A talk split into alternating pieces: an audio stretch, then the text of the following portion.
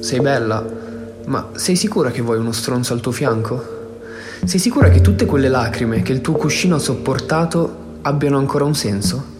Tutte le volte che non ti ha fatto uscire con le tue amiche, tutte le volte che si è permesso di darti della troia durante le discussioni, tutte le volte che ti diceva di amarti per poi alzare la voce e mettere a repentaglio la tua sensibilità. Sei proprio sicura di avere voglia di correre in preda al panico dalla santa della tua migliore amica? E meno male che esistono i migliori amici.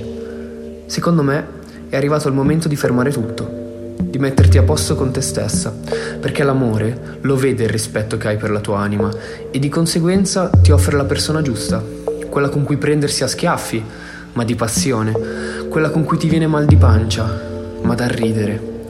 Sì, insomma, quella persona che ti scrive di scendere di casa perché aveva voglia di fare due passi e discutere sulla vita, quelle conversazioni che non fai con tutti, quelle conversazioni intime che tieni chiuse nel cassetto e capisci solo tu quando è il momento di aprirle. Quella persona che ti ricorda quanto sei forte, quanto sei ambiziosa, quanto è bello e possibile il sogno che hai dentro, perché mette quello davanti, persino alla tua bellezza, perché che sei bella non te lo dice quasi mai, ma lo capisci, ti senti bellissima perché come ti guarda lui non ti ha mai guardato nessuno. Non ti andrebbe un amore così? Quindi basta credere che chi ti tratta male aumenta la tua voglia.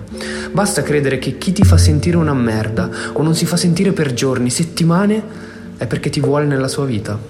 Perché il buongiorno o la buonanotte sono i due messaggi più belli che un uomo e una donna innamorati possano ricevere. Fermati un attimo, collegati alla presa d'amore e vedrai che la persona giusta arriverà a farti capire quanto cazzo è bello condividere la propria vita.